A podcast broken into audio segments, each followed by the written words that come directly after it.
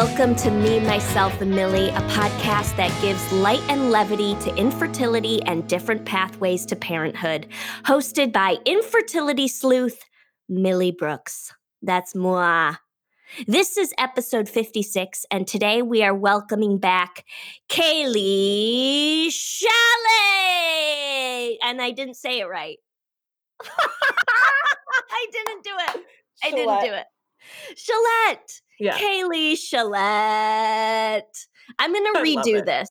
No, I'm going to redo. Don't. Oh, please no. Don't. Oh, man. Keep it's so offensive. No, I'm it's so not offensive. I mean, my husband, it's his fault for choosing this crazy fucking name. My maiden name was Beckman. No one got that fucking wrong. It's like French, but not French. Russian, but not Russian. It's like, what fucking name is this? It's prettier than Beckman, but Jesus Christ. Well, I'm glad you have a sense of humor about it.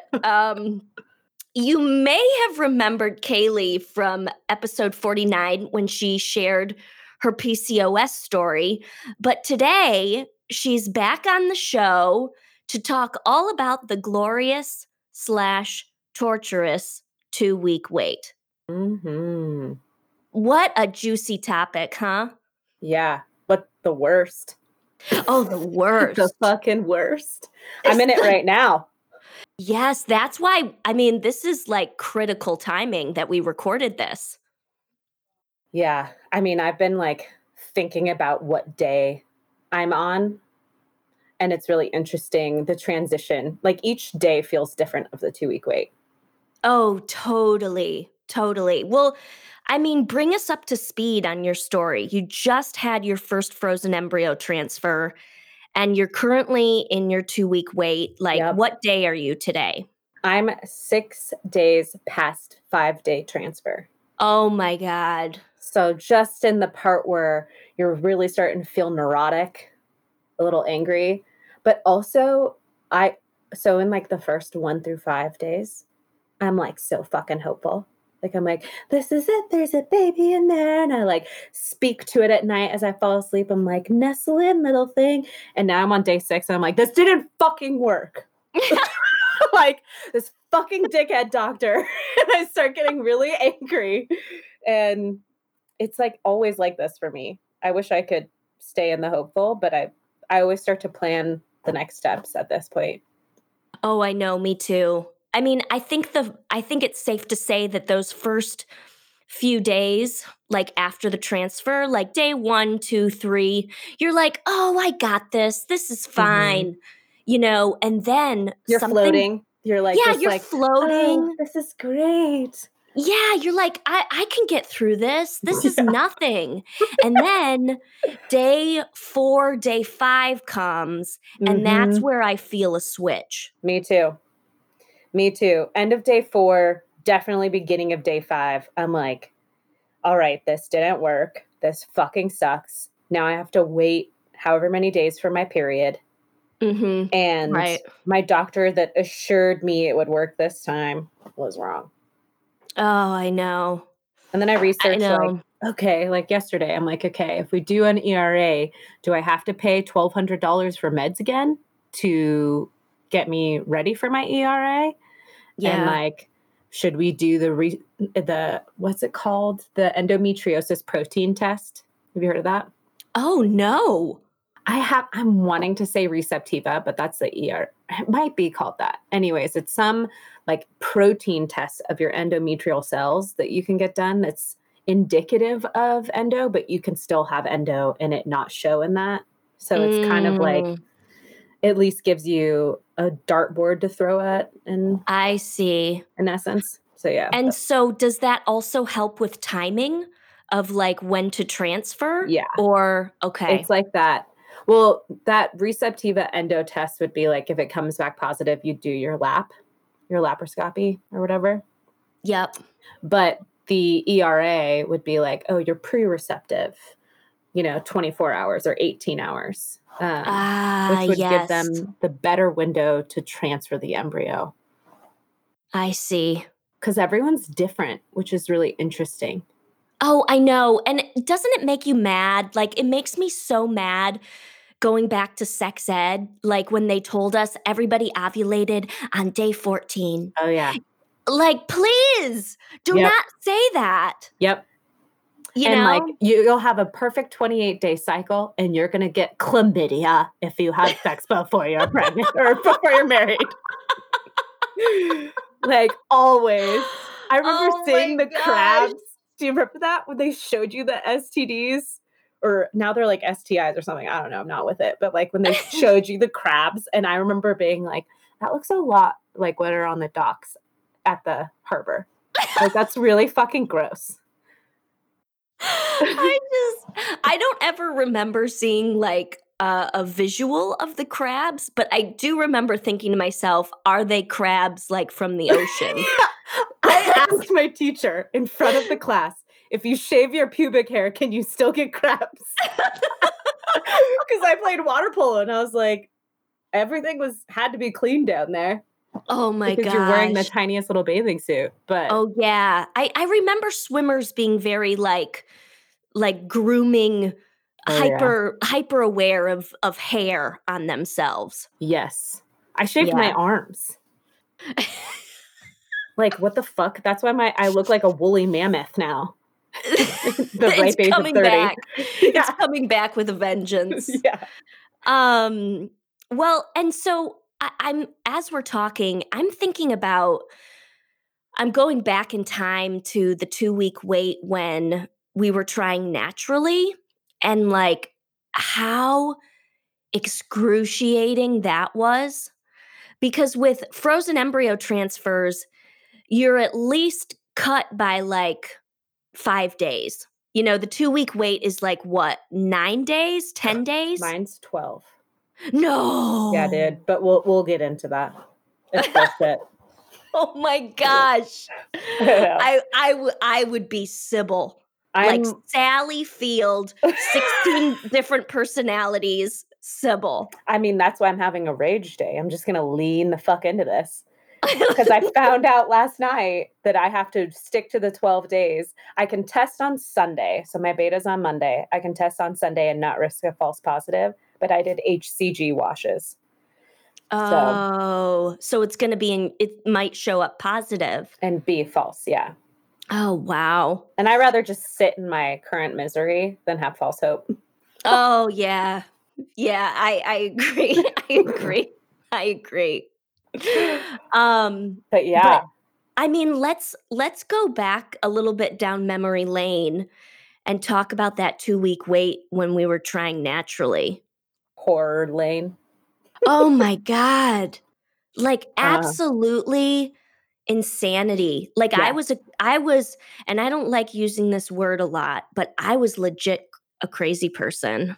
Oh yeah. My OCD was next level. My anxiety was next level. It was absurd. I even thought about this not that long ago. And I was like, to say I was obsessed is the biggest understatement ever. Because I was incredibly vigilant, tracking everything, like basal body temperature. Don't move too much before you take it because it's going to artificially rise it. And then I would like stick it in there and be like a mummy, you know, like don't fucking move until it beeps. And then I check my cervical mucus. Wait, you would put the thermometer in your hoo-ha? Oh, I fucking wish. That'd make it a little bit more of an exciting morning. It was in my mouth, but I wouldn't move. That's when the thermometer needs a vibration setting. And we can improve this fucking trying naturally bullshit. No. Okay, yes, my mouth. Yeah. And then I would check. I'd go to the bathroom and I'd check my cervical mucus, my cervical positioning. And I would write this all down on a piece of paper that was from that Taking Control of Your Fertility book, as well as on an app so that I could see it at any point in the day and neurotically obsess over exactly where I am in my window. Yeah. And then I would go to those boards, you know, like the app boards where you can see everyone else's charts. Oh, God. Yes. I didn't go on the app boards, but I was a part of a few Facebook groups, which are just crazy, man. You have no idea what you're going to get yourself into on those Facebook groups. Totally. But these women had insane line progressions, you know? Yeah. And I was doing the same thing. I was like, wow, well, this girl got a positive 6 days after ovulation. So that's when I'm starting to test. Totally. Me too. I also looked at the OPK test and was like, when did they get the positive and when did they have unprotected sex? That's what I'm going to do next month.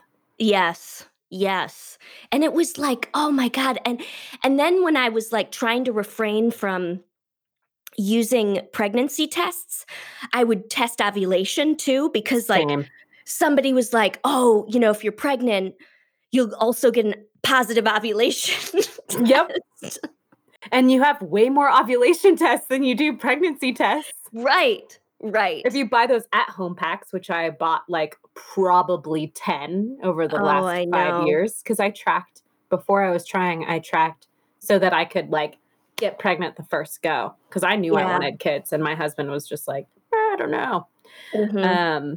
But yeah, it was the worst. And I also took all the herbs, like the supplements. Oh, I was doing all that crazy shit. Oh, God. I was doing like lozenges, like fertility lozenges. Yeah, or the fucking fertility tea. Yes. Jesus. Yes. I'm so pissed at myself for all that. I can't tell you how much money I threw at this stuff. Oh yeah. I still have like some primrose oil tablets that I've never even opened.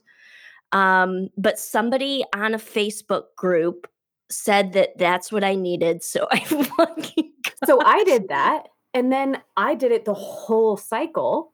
And then they were like, oh, wait, if you don't stop at ovulation, then you could actually like prevent yourself from getting pregnant afterwards. So then I was like, it's the fucking primrose that has kept me from getting pregnant. Oh, God. Yeah, I heard the same, something similar. It was like some people should be taking the primrose and others shouldn't be. Same with DHEA.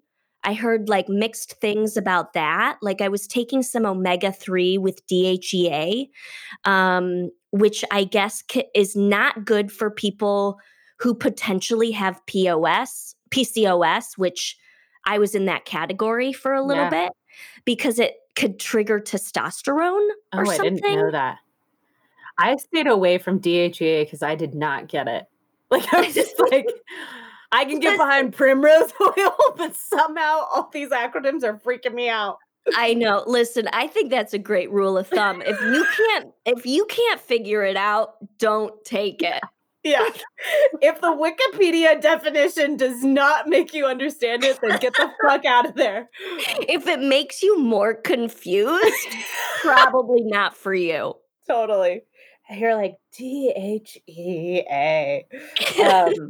Yeah. I also was obsessed with podcasts at that time and listened. Like there's a Fertility Friday podcast that's a woman in Canada. She does it and it's actually really good. But like I obsessed over it. I listened to every episode. Is she a holistic like? Yeah.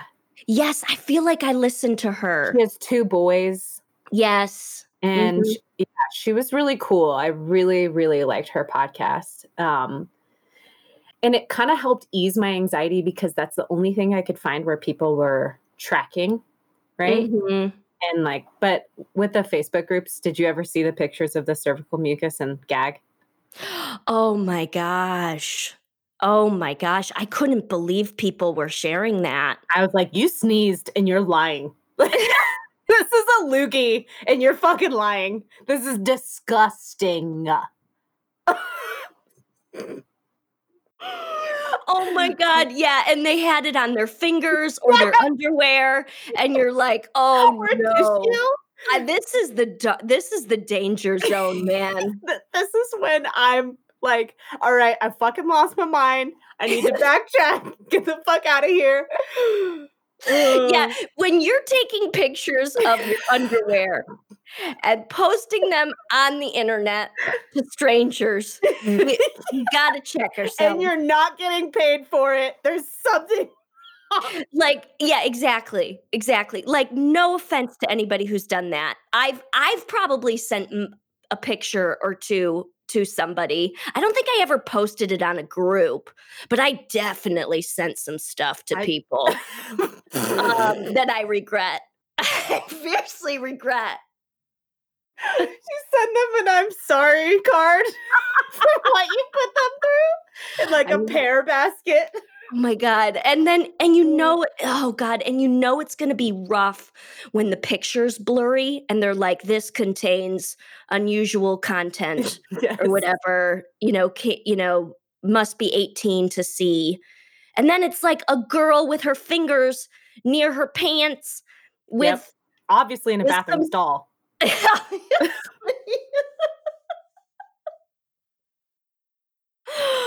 Oh, Lord. And then they describe the real color because you can't actually see it in the photo. They're like, it's not really clear, but there's like a pinkish tint to it. And I was like, wow. Yeah. And then even with that, with like posting pregnancy tests, like, do you guys see like line eyes? It was all about line eyes. Do you have any line eyes? And I've posted so many false pregnancy tests, like the ones that were clearly negative. And it was either just like, I think it was either a chemical pregnancy. I don't think it was a chemical pregnancy because it would have been more darker. But with some of these tests, they bleed through and there's an evap line. Yeah. I've taken apart pregnancy tests to investigate. I was that crazy. Oh, I have too. Mm-hmm. I have too. You feel like an engineer. Yes.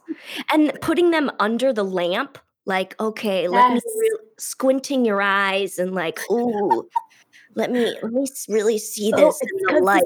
This is artificial light. I need natural light. So you go to like your brightest window in your house.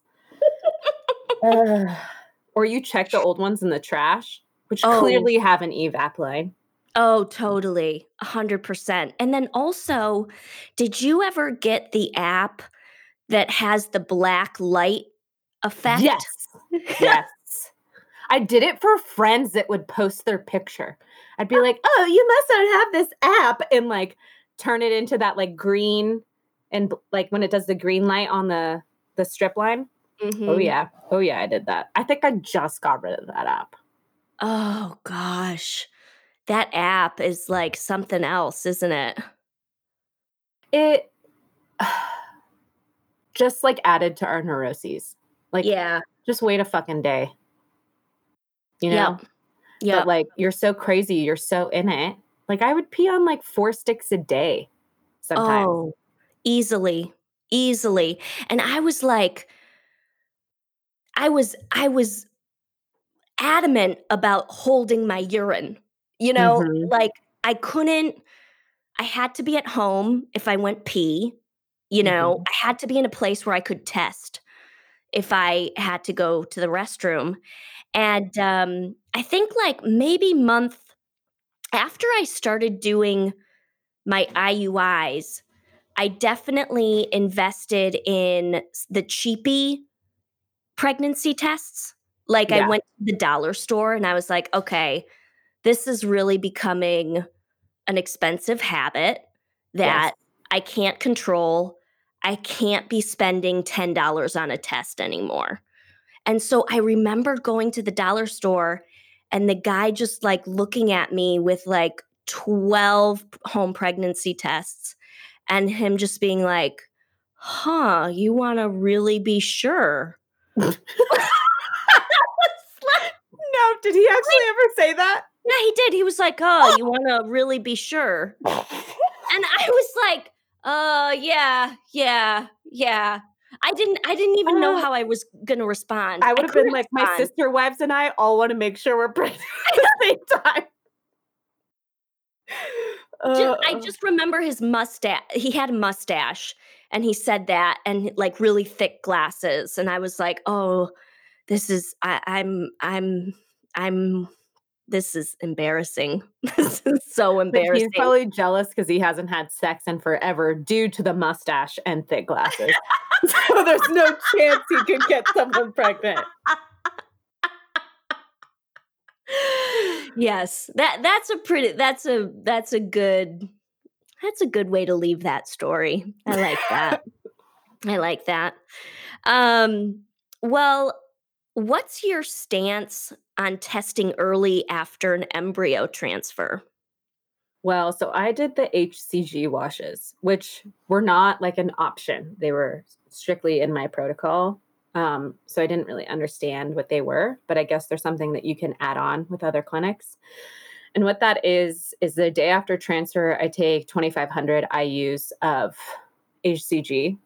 And then I think it's like 3 days after that, I take another 2,500, which take 6 days to wash out of your system. So right. I was like, I asked my phlebotomist, which I don't know why the fuck I keep asking my phlebotomist any questions. Because she's the one. What's a phlebotomist? She's the one that draws your blood. Oh. And I always say it in the most condescending way because I don't know why. I just I love and hate them at the same time. But so they're not actually nurses. They're just people that draw your blood. Yeah. Mm. So I asked one, I was like, does estrogen and progesterone make you bloated? Because I can't fit into any of my pants that I fit into a week ago. She's like, oh, I've never heard of bloating during FET prep. And then I posted it on the Instagram. Everyone's like, bitch, please. Of course you're fucking bloated. You're on a shit ton of estrogen and progesterone. Yeah. Okay, great. Cool. I'm not just instantly getting fat all of a sudden. Oh my gosh. I'm shocked that she didn't even understand that. Yeah. She also told me that it would only take a day for the HCG to wash out of my system. Oh, wow. Yeah. So I'm like, okay, I'm never asking you anything again. Which isn't, it's not her fault. You know what I mean? Mm-hmm. I'm acting like it's her fault, but it's not. And I'm just a dick. But anyways, if I didn't do those HCG washes, I would be testing fucking tomorrow probably. Yeah. And what's the reason for the HCG washes? I have no idea. I guess it's supposed to help your body think it's pregnant and move forward with natural things. But okay. I have no idea. To kind of give it an extra boost, an extra boost in the right direction. Yeah. And I think someone sent me an article saying here's the reason. And I'm like, I don't need a PhD in this anymore. Whatever the fuck it is, fine. I'll do it. At a certain point, you don't even want to know anymore. You just okay, fine, give it to me, whatever. I'm like a drug addict. I'm like, yeah, let's fucking do it. At it. Yeah. Let's go. But then I feel like crap. The day after my last HCG, I was just felt so shitty. And I've been so tired. Mm-hmm. Which goes into symptom spotting. But I don't some people said that they would test out their HCG until it was clearly a positive. And mm-hmm. that would just give me so much anxiety. Old Kaylee would have done that. Oh, I know. But new Kaylee's nah, girl, you got to look out for yourself during this time. I did that for some of my IUIs when I took the HCG shot. To trigger ovulation. Yeah. And I think it was I just wanted to see what the second line looked like. I was I just want to know it's real. It's possible. That my tests work. Yeah, my tests work. my closet full of tests work. And it really brought me I think it brought me more anxiety to because it takes, there's not a set number of days that it takes to get out of your system. It's different for everybody. And I would just on 9 days past IUI or 12 days past IUI, there might still be a small trace of the HCG. Yeah. And I would just totally latch onto that. Yeah. I think too, like, did you ever get to a point when you were on those boards and you'd see women getting positives on day 5 and you're like, actually, you're not tracking us right? Yeah. Because now that I've gone into what's happening day by day within your uterus, like, you don't have secured implantation and secreted HCG that's detectable by day 5.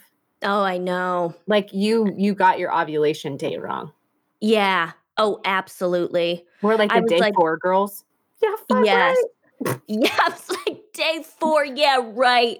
You're drawing that in with a Sharpie, man. Yeah. I did that once. I drew it in with the Sharpie just to be like angry. I was just like, just fuck this. Angry. Just to know what it feels like. Yeah. To be like, you will be positive test. Oh God. Oh man. Well, I was a bad girl after my frozen embryo transfer, and I started testing at 4 days past my transfer, and 4 days past 5-day transfer, which would have been, I don't know, 9 or 10. Yeah, DPO. And I regret it. Like, I saw the faintest of faintest lines, you know, like very faint. Yeah. And I showed, and I was like ecstatic. I was like, this is real. This is real. This is really happening. You break out in song and dance. I did a jig. I opened the doors. I yelled out the windows. Birds chirping everywhere. Yes. I was like, come one, come all, come over here. Come see this amazing line. I was just like floating. And then I showed my husband, and he was like, Mill, there's nothing there. Like, we've been there before. Yeah. Don't do this to me. And that was even more disappointing. Like, like, oh my God, this is, you know, we're finally pregnant, and now he doesn't believe me? Yeah. You know, it was so disappointing. It was so disappointing. But, you know, the line eventually progressed, and he was like, all right, you might be right now. I think it's because we don't think about it being emotional for them.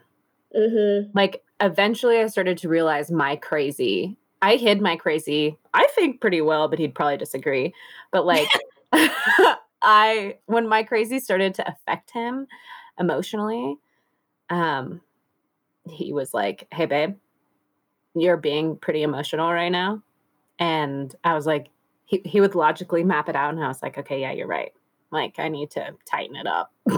Yeah. I'm losing my shit. Yeah. That's what I think was happening. That's what I saw firsthand with that moment, because I was like, oh wow, I've been putting him through the ringer too with all of this, you know?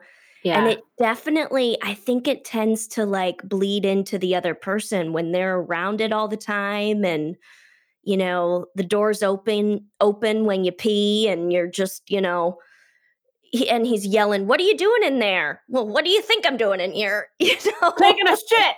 I'm kidding. Don't talk to me. That's a rule in this house. You're not allowed to talk to the other person through the door if they're pooping. It's my rule. Like, this is my moment of fucking peace. Oh my gosh, that's funny. That's funny. That's really good. Yeah, and I, at a certain point, it got really hard to cover it up. You know, cover up the crazy. And then you're just obsessed with looking at lines on tests. I remember going on Reddit, and it's terrible on Reddit. Reddit is terrible. It's like, there's a whole forum called Die Stealers. And it's all pregnancy tests that are so positive that the test line is stronger than the control line. Yes. It's nuts. And it's people are on there and I remember just looking at like line progression, like all of these line progressions, like it was porn. Yeah. And there was one on Instagram the other day and I was like, she's in it. And she's an IVFer.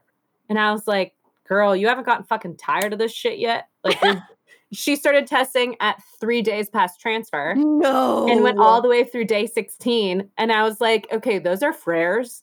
That's like what? How much money is that? It's those like $108. Like those things are like $16 a pop. Yeah, it's fucking insanity. Like I'd rather go buy myself some Madewell jeans. Fuck this shit. Like I just have such a bad attitude with the whole testing. Like I'm just like, fuck it. I don't want to spend my money that way anymore. Yeah.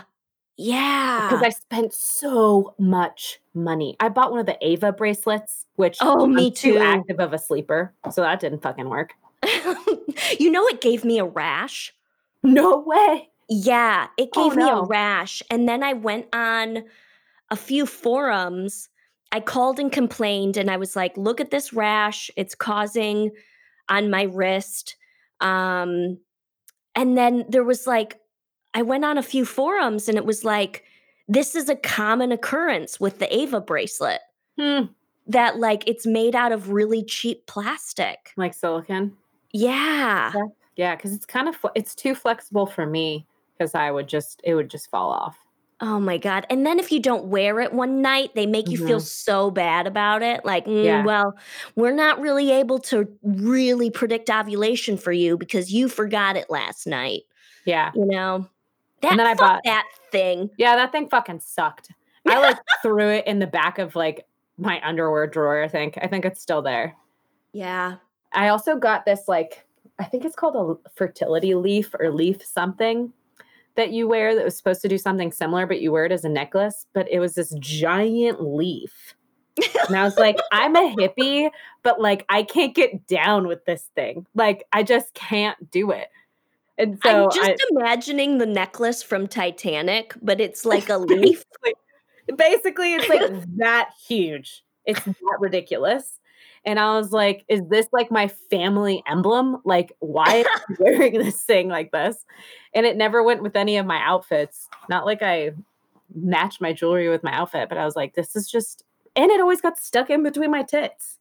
Oh, no. You know, when it gets stuck like under your V-neck in between your boobs, and it's just like tossing in between them until it chooses which side it wants to be on.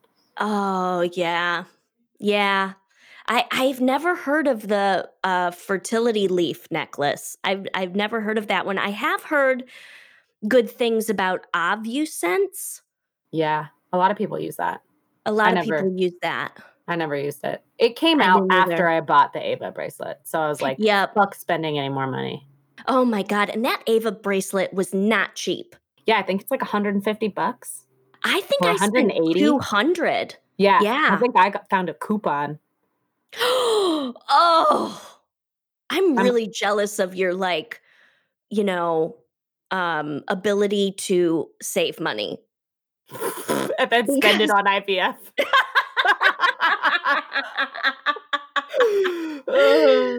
Oh my gosh. Yeah, I'm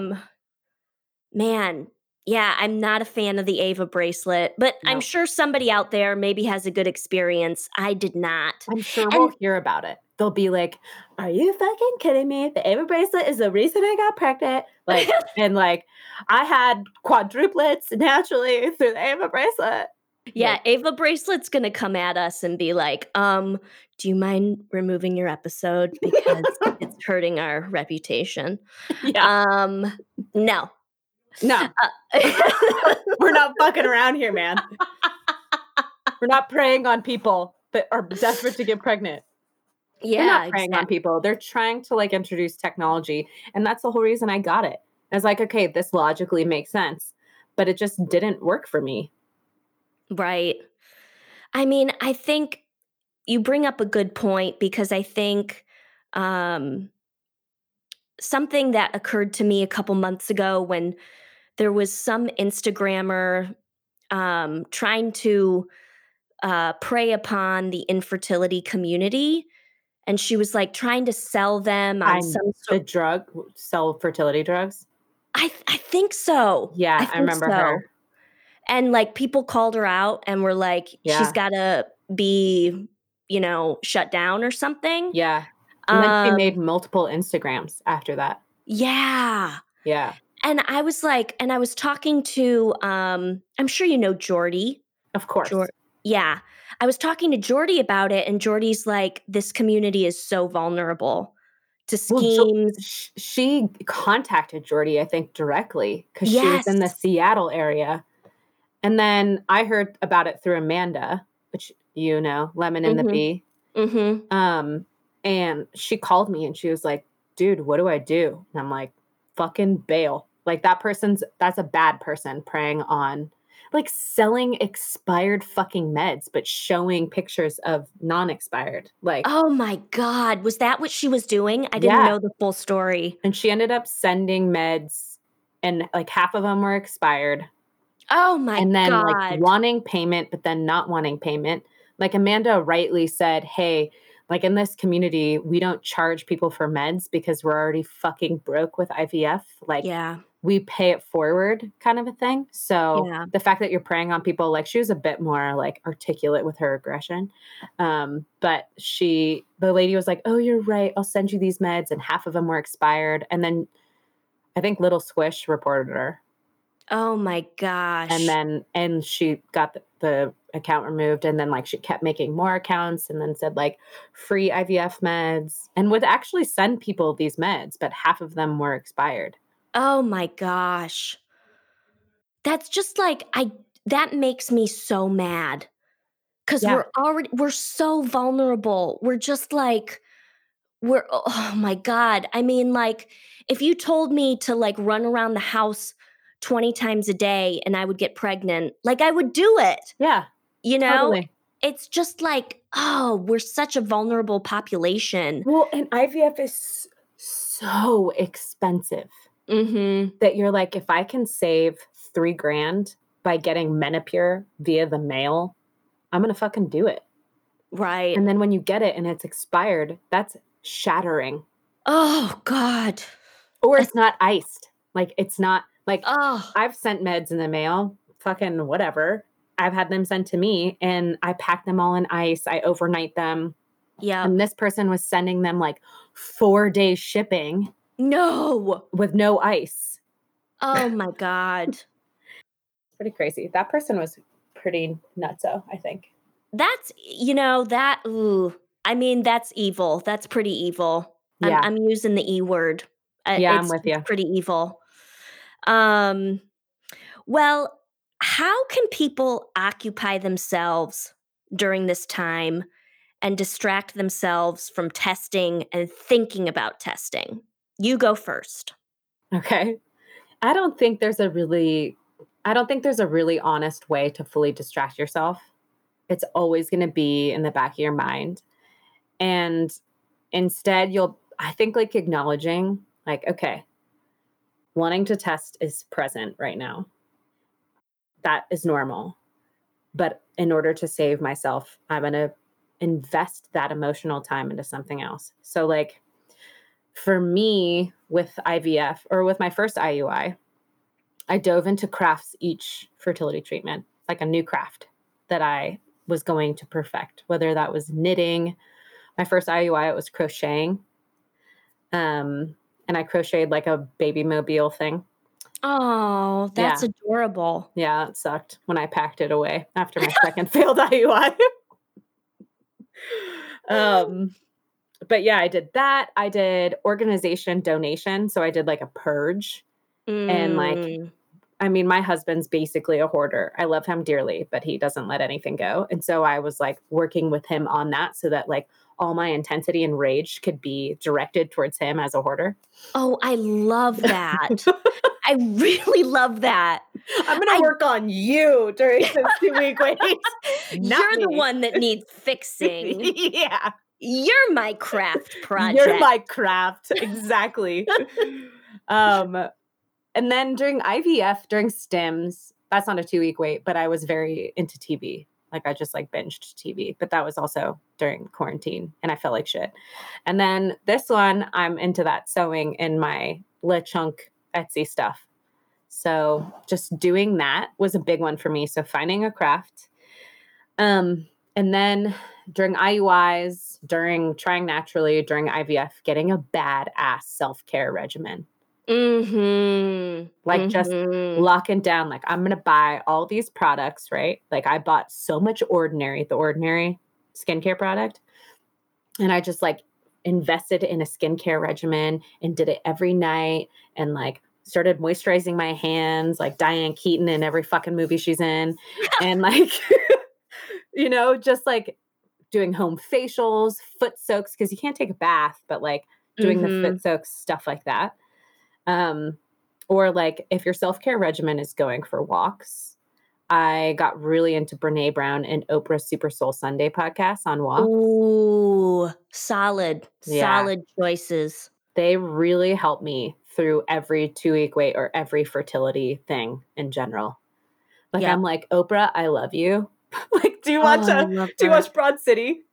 Yes. How she has some Oprah poster above her bed. Like that's straight up me. Oh my God. I vaguely remember that episode. She also has Oprah tattooed on her ass. I miss that show so much. It was so good. It was so good. My husband loved it. Like, he would watch it with me and just laugh his ass off. It was so good. It was so like genuine to the generation too that it was trying to represent. Mm-hmm. It was just so fucking funny. And it was so much better than Girls. Like so much better than Girls. Oh, but God. Girls is good because I really like what's his name? Adam Driver. Fucking love Adam Driver. Oh, he is sexy. Yeah, he is sexy. He's like mysteriously dark.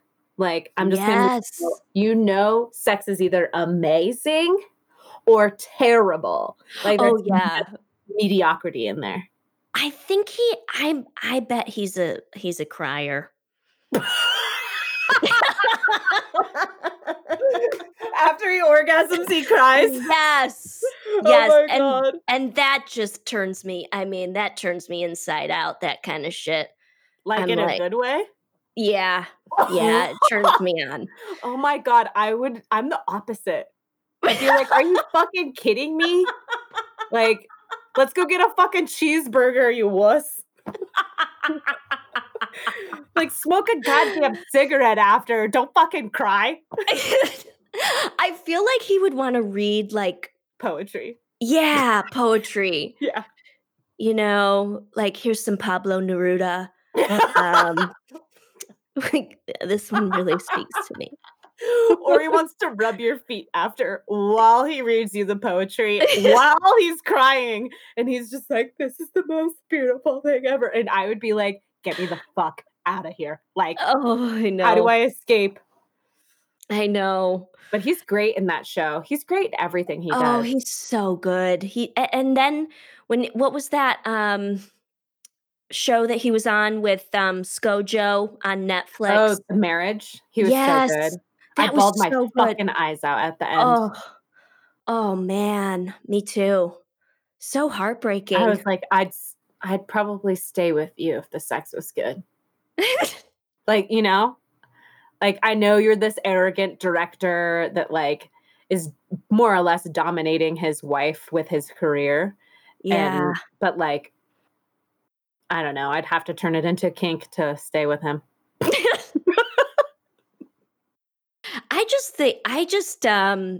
I think he's sexy. He's got some sort of sex appeal. There's a darkness to him. I mean, that's why I like my husband, because there's a darkness to my husband, to be honest. Yeah. I think, well, did you hear about this, this instance where Adam Driver was on NPR and like, he didn't, he doesn't like to hear his voice played back to him. Yeah.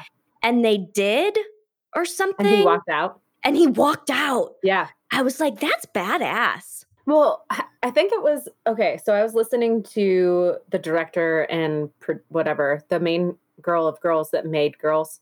What's her name? Lena Dunham. Okay. I was listening to her first few episodes of her podcast before you had to pay for it. And I think she spoke about her interactions with Adam Driver and like how he's, all she wanted was his admiration. And like, he wouldn't give it to her because he's like, oh God, that would make me crazy. I know, me too. Or it just like pissed me off. I mean, I just pretty much have like one setting. It's just anger.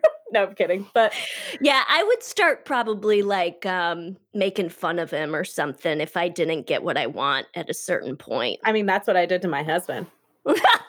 That's how I locked that one in. Sealed the deal. Sealed the deal by being a bitch. But no, he was great. And I think Broad City is just like, in Girls, it felt too, like I knew the girls in my life that were each one of those characters, you know? And also, to be honest, like I've had like two really good girlfriends my entire life until this infertility community. Yeah. And it reminded me too much of the shitty friends I had. Yeah. Especially going through infertility and losing those shitty friends that you thought were good friends. Yeah. Oof. Totally. That was tough. Totally. There's a big, somebody was describing it to me as like a natural selection process that happens, you know, with friendships. You're like, ooh, this one is not going to go along for this ride. Yep. You know? Or this one's going to start shaming me. Yeah. Like, yeah. I had... Oh, sorry, my dog's barking like crazy. Can you hear that? Oh, it's adorable. It's great. It's great. I think it's terrible. Well, why don't I, you know what I can do? I can tell him to shut up. No, it's fine. You know what? I'll talk and we'll have the sound engineer auto-correct it. Okay. Hold on. He won't stop barking. So give me a second. Okay. He's barking at the old neighbor, Wayne, he hates. Okay, great. We'll take a brief pause as Kaylee goes and whispers sweet nothings to her dog. And, it looks like the dog has stopped barking. She has a magical touch. So here I am just waiting for Kaylee to come back. And... this is a great opportunity. I'm gonna seize this opportunity to tell everybody to rate, review, and subscribe to Me, Myself, and Millie on Apple Podcasts. And Kaylee's back. Perfect timing. I'm fucking back. I love how my husband's like outside and can hear the dog barking and just doesn't care. I'm like, okay. So I have a list of things that folks can do it. Back to the 2-week wait. Yeah. We had that was a really nice derail though, an Adam Driver derail. I mean, I'll do it any day of the week, anytime. So I too had crafting on my list. Nice. I had crafting. I was like, go to Michael's, you know, get something, do something, do a Zoom watercoloring class, you know, totally. Do something completely that doesn't involve the internet. Yep. I said, what else do I have? I said, watch all the Netflix. Yes. Watch all the Netflix and don't feel ashamed about it. Like if all you want to do is watch TV, just do it. Yeah. You know, don't judge yourself. Don't judge yourself. And I also am going to mention something that helped me a lot after my frozen embryo transfer was watching comedies specifically to just sort of lift my mood a little bit. And I'm very particular about my comedies. So, you know, find what you like, right?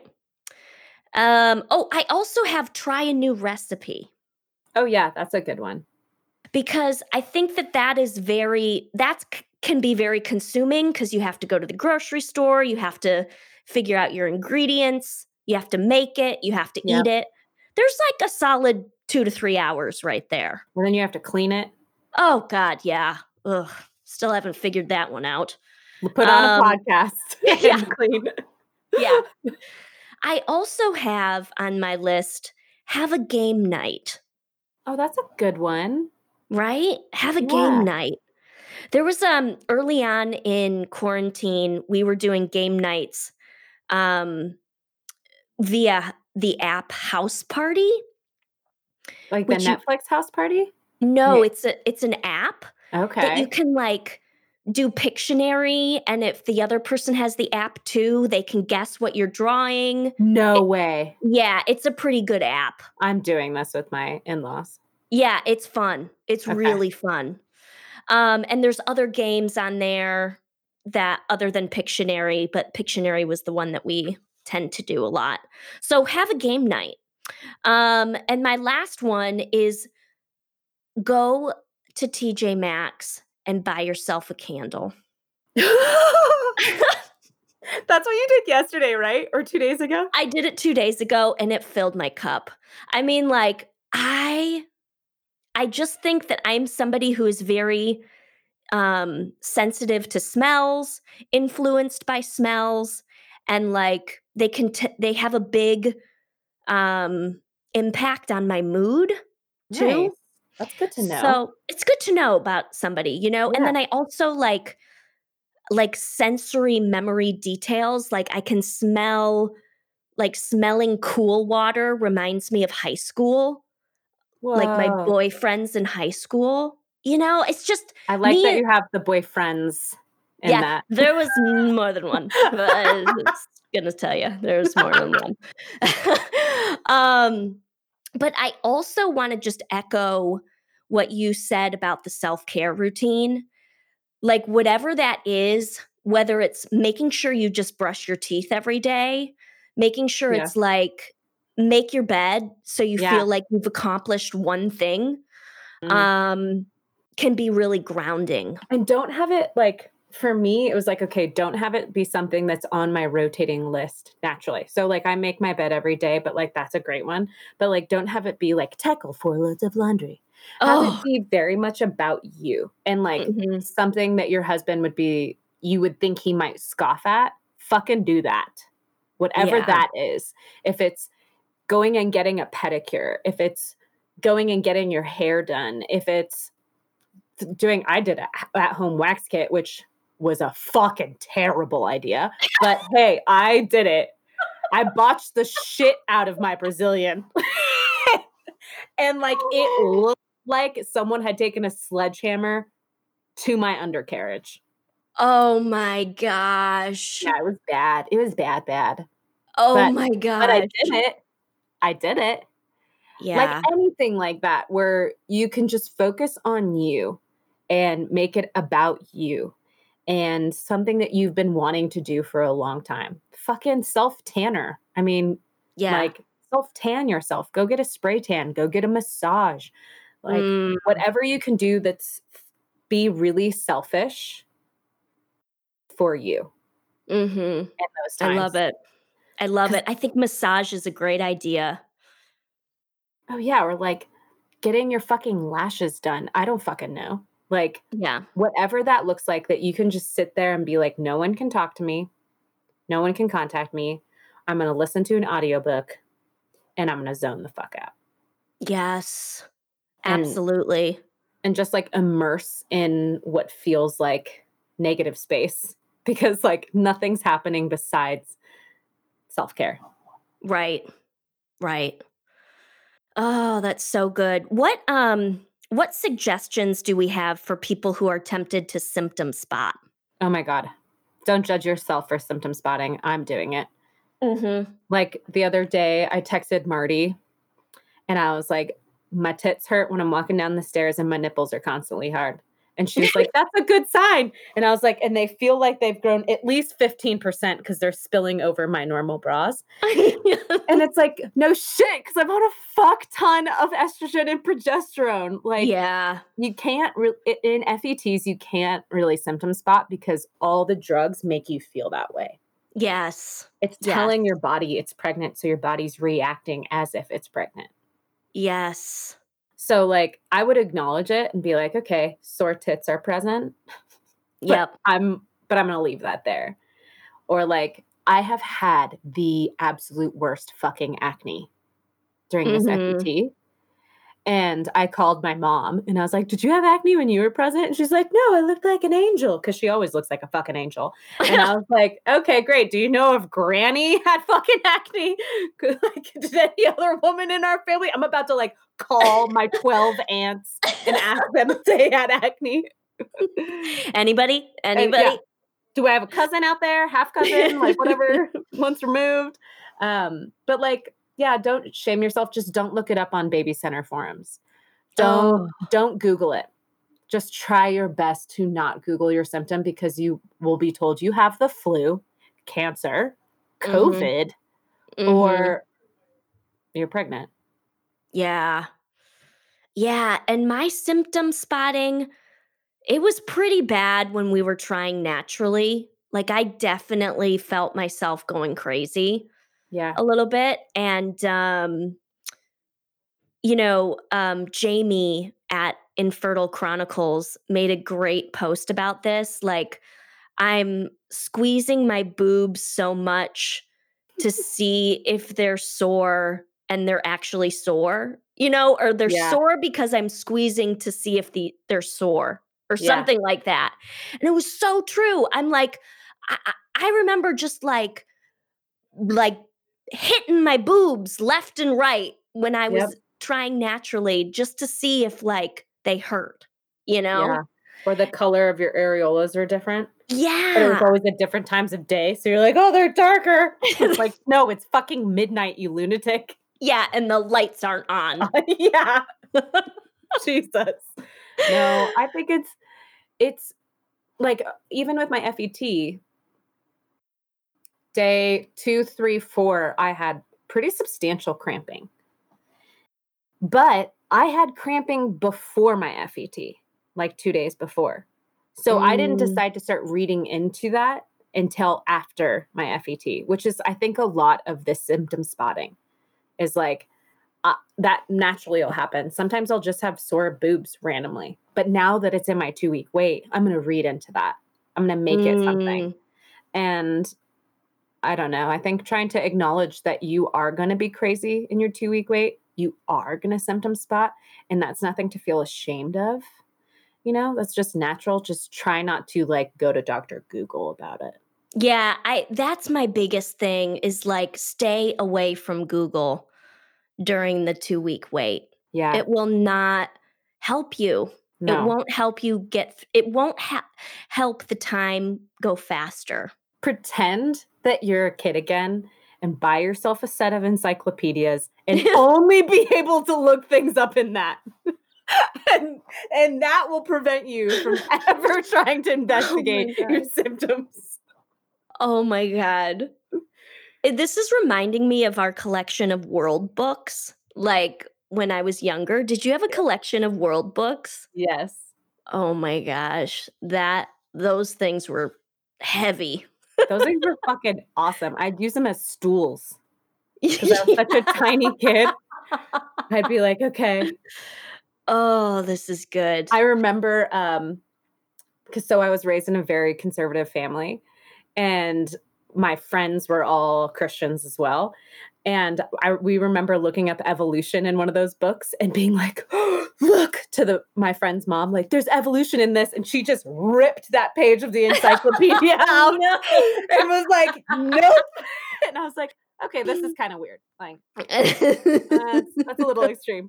But I remember I loved my encyclopedias and my pocket dictionary. Yes. And pocket. Oh, I loved pocket dictionaries. Those were great. It was like our first phone, because basically it had the buttons so you could type it in. It was like having your little mini computer. Totally. Totally. Well, to round off our conversation here, how do you think people can really move forward if their 2-week wait isn't looking good? Well, so I thought about this. Do you mean like they think they're not going to get their BFP? Yeah. Yeah. I mean, I'm in it right now. And for me, this is my type A crazy personality, is one, allow yourself to mourn. If you think it's not going to work out, like allow yourself to feel that feeling right then. Know that it's not 100% and don't make it 100% in your brain. But like allow yourself to mourn, because I never did that in my IUIs. And I impulse did shit. Like I impulse booked a trip to Spain. And like we went to Spain for 2 weeks. And like I never felt those feelings until I also impulse bought a trip to Paris. You know, like I just kept trying to get instant gratification that made me feel like I was somehow moving forward with my life or had something to look forward to. And I didn't ever feel anything. And then all those feels hit me like in 1 month. So allow yourself to feel that, but no, it's not 100%. And then set up a what the fuck appointment with your doctor. Like after my first IUI, I was on Clomid, the first one. And I did a bunch of research on letrozole, and I walked into my what the fuck appointment, and I was like, I want letrozole, like put me on it. And I had a way better response to letrozole, but also like put it on them. Like, what are you going to change about how we're moving forward?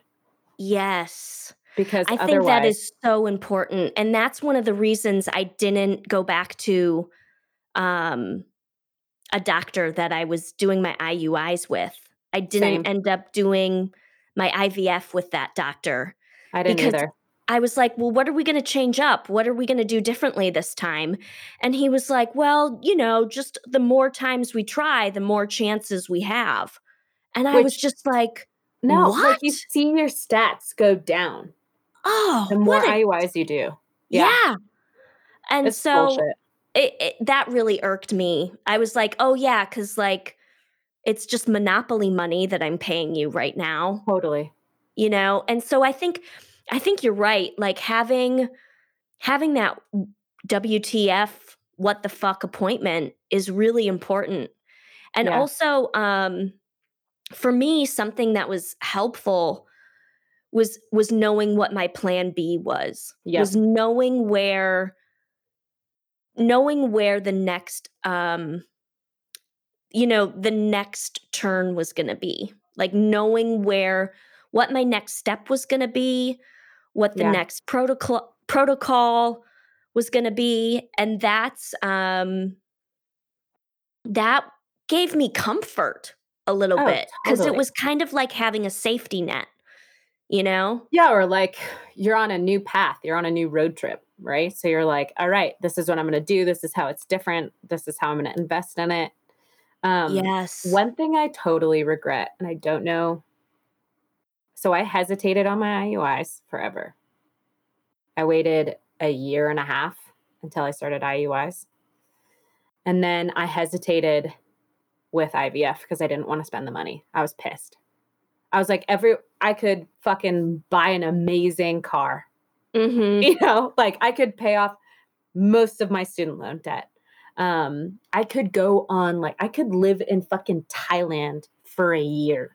Yeah. Like there's so many things that I could do with that money, and so many people that get pregnant naturally, that I was so angry that I had to spend that to get my baby. And finally I was talking to a girlfriend that I hadn't talked to in forever. We went to high school together, and she saw my coming out post about the shame I carry of not being able to get pregnant. And she was like, secretly, I've been doing IVF, blah, blah, blah. And she regretted not doing it sooner. Yeah. Like she did 8 IUIs, which is like anyone that does over 2 IUIs, like you're fucking badass. I know. IUIs are, I still stand by this in the midst of my FET. IUIs are emotionally fucking harder. Oh God, yes. They were so tough for me. Physically, not as hard, because I'm not getting like an inch and a half needle shoved in my ass every fucking morning. Right. And I'm not on estrogen and progesterone and all these fucking things. But emotionally, it is grueling. Oh, it's terrible. It's really terrible. And I regret the doctor that we did our IUIs with was just so not upfront with us about the statistics with my husband's sperm count. You know, like it was just not gonna happen for us with IUIs. It just wasn't, you know? And I wish somebody would have said that to us, you know? It makes me wish that we had like someone, I've been talking to people about this a lot, but like IVF doulas or infertility doulas, someone that you could just throw it at and be like, this is what my chart looks like. I don't want a second opinion from an RE right now by this. Just like from your understanding, is this starting to look normal? Just someone gut checking stuff. Yeah. Because I swore I had PCOS, but I had no one to gut check it until I went to the doctor, another RE, like fucking a year and a half later. And he was like, no shit, you have PCOS. You have 48 resting follicles. This is insane. Yeah. Well, my IUI doctor just refused to test me. And he triggered me with 4 mature follicles. And like, but I didn't know any better. Mm-hmm. Mm-hmm. Yeah. And he just said like, if you have 4 mature follicles, it's going to increase your chances of getting pregnant. No, it's increasing my chances of having 4 babies. Oh my God. You know, like, and I did not know that. So when I went to my new RE and he was looking at my whole backstory with CCRM, he was like, what the fuck? Like he was scoff laughing, you know, and you're like, oh my God. Yeah. Like, kind of like, this is an insanity. Like this is a rookie fucking move. And that kind of pissed me off because I felt like it was emotionally diminishing what I went through. But in reality, he was diminishing the fucking ethics and approach of my past RE. I had the same exact experience. Really? With my IVF doctor. She looked at the protocols, the tests that were done with my IUIs, got all that information back. And she was doing the same thing. She was scoffing. She was like, oh my God, wait, what? Why wasn't this? What? Wait, the person that performed your HCG wasn't your doctor? Like your doctor wasn't the one that was looking, you know, like there was just like a lot of things didn't add up, you know? And I wish I had found her sooner. You know, but I was hesitant, you know, you're just so hesitant. You're invested. Yeah. You're invested in this clinic.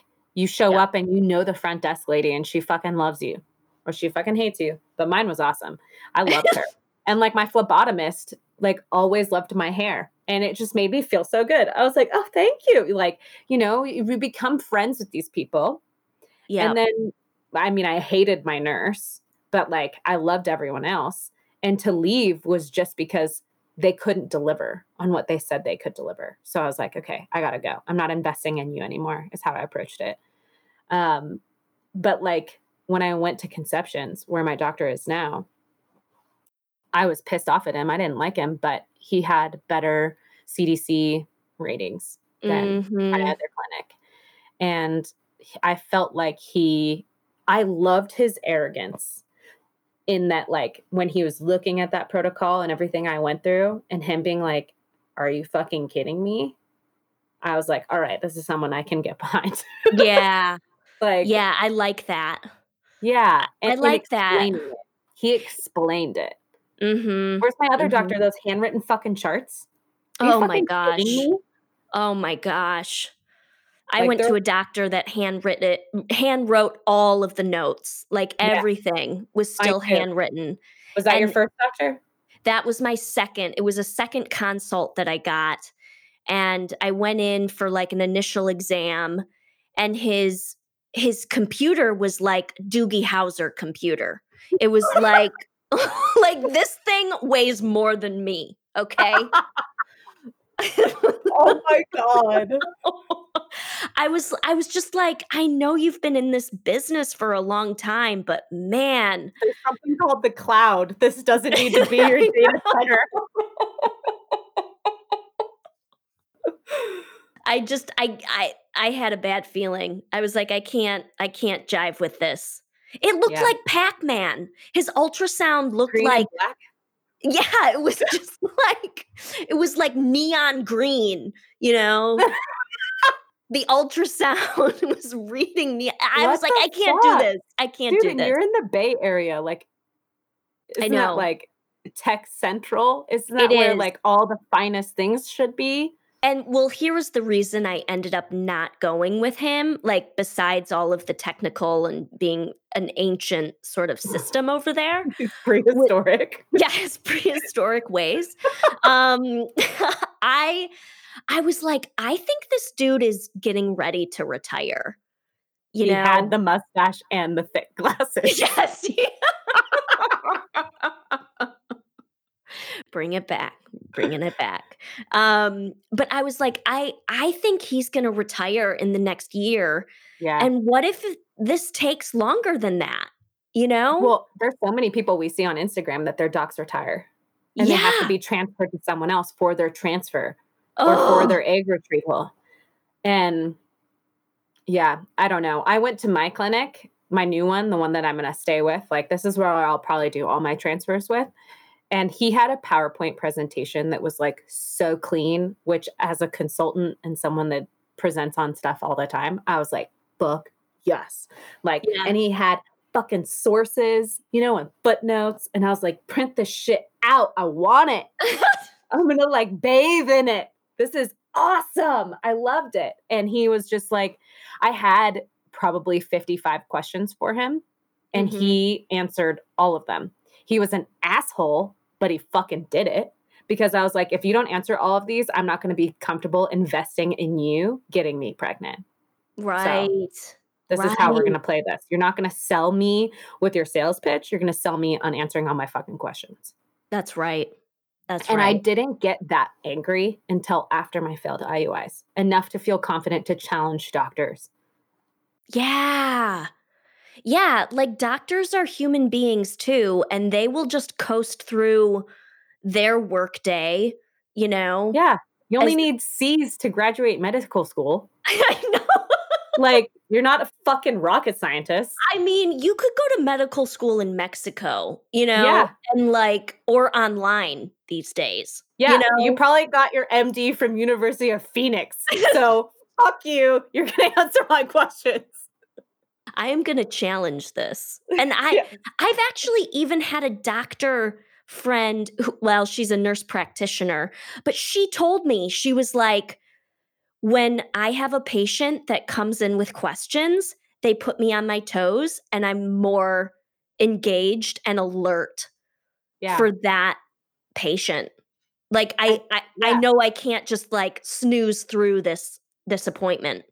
Well, it's like that when I have clients and they ask me a lot of intriguing questions. I'm like, oh, you're like close enough to my level where I can have an engaging conversation with you about this. So like, let's fucking do it. Let's nerd out. Let's go for it. Whereas if you're doe-eyed, like fucking my IVF 101 class, did you have to take that in order to start your IVF? No. So I had to take a class, which I was like, I could fucking teach this class by now.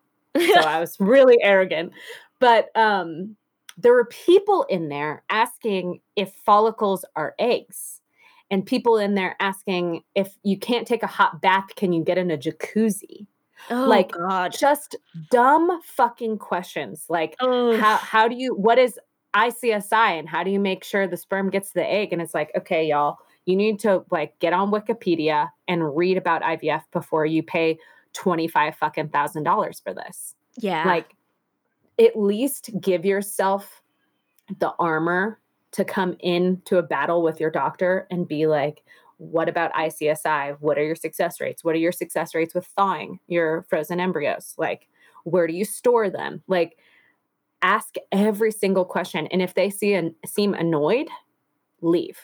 Yeah. You don't want to be with that person. Yep. Like, that's not your partner in this. And that's what I told my doctor. I was like, I need a partner in this. I don't need a boss. Oh. Like, we need to collaborate in this approach to getting me pregnant, because this is my body and I only have so much emotional coins left to give, right? Yep. Like, I can't keep investing in this emotionally anymore.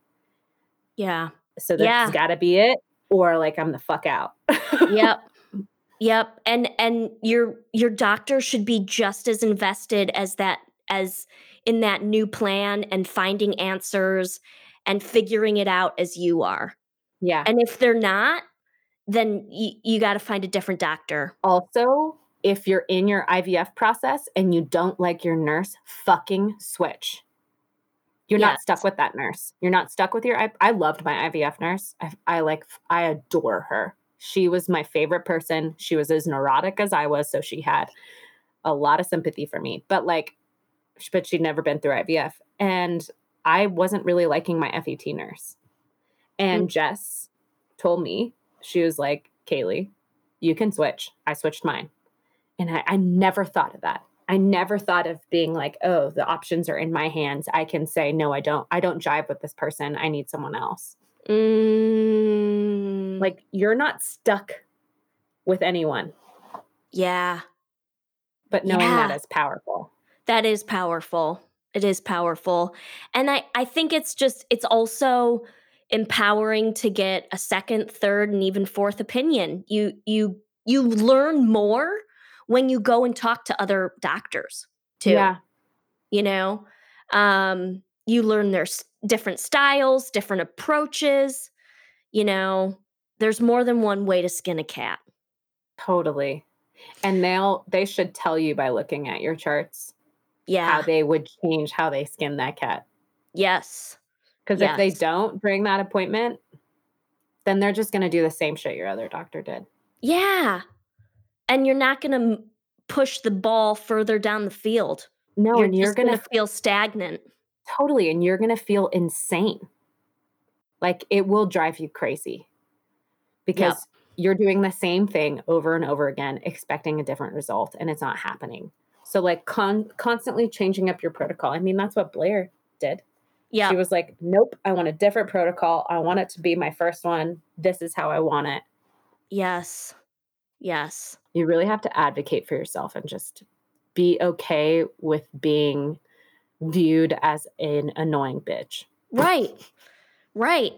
Because that's only, you're only going to find answers that way. You know? Yeah. That's the only way. Then you're only going to feel confident. Yeah, exactly. Kaylee, this has been such a treat. And I hope that like people feel, if anybody's out there that's listening to this show in their 2-week wait, like we're rooting for you. Oh, and we're thinking about you. And hopefully this episode is handy for somebody. Like, listen to this podcast. Yeah, listen to it. If you're in the 2-week wait. Or if you're not in the 2-week wait and you want to just hear about Adam Driver. Oh, please. Please. Please. And if anybody knows him and wants to connect us, we'd love to have him on the show to talk about IVF. Totally. Or do the house party Pictionary. We could just do that. Yes. All right, Thank you so much for having me, Millie. Yeah, this was awesome. We'll talk soon. Okay. Bye. Bye. Thanks for listening to this week's episode of Me, Myself, and Millie. Follow us on Instagram at Me, Myself, Millie for more podcast updates. If you enjoyed the show, please like and subscribe and share on social media. A special thanks to my husband, Rowan Brooks, for technical support, and Cal Reichenbach, who did all the music you heard in this episode. You can check him out at calzonemusic.com. Thanks, cutie bombs, and see you next week.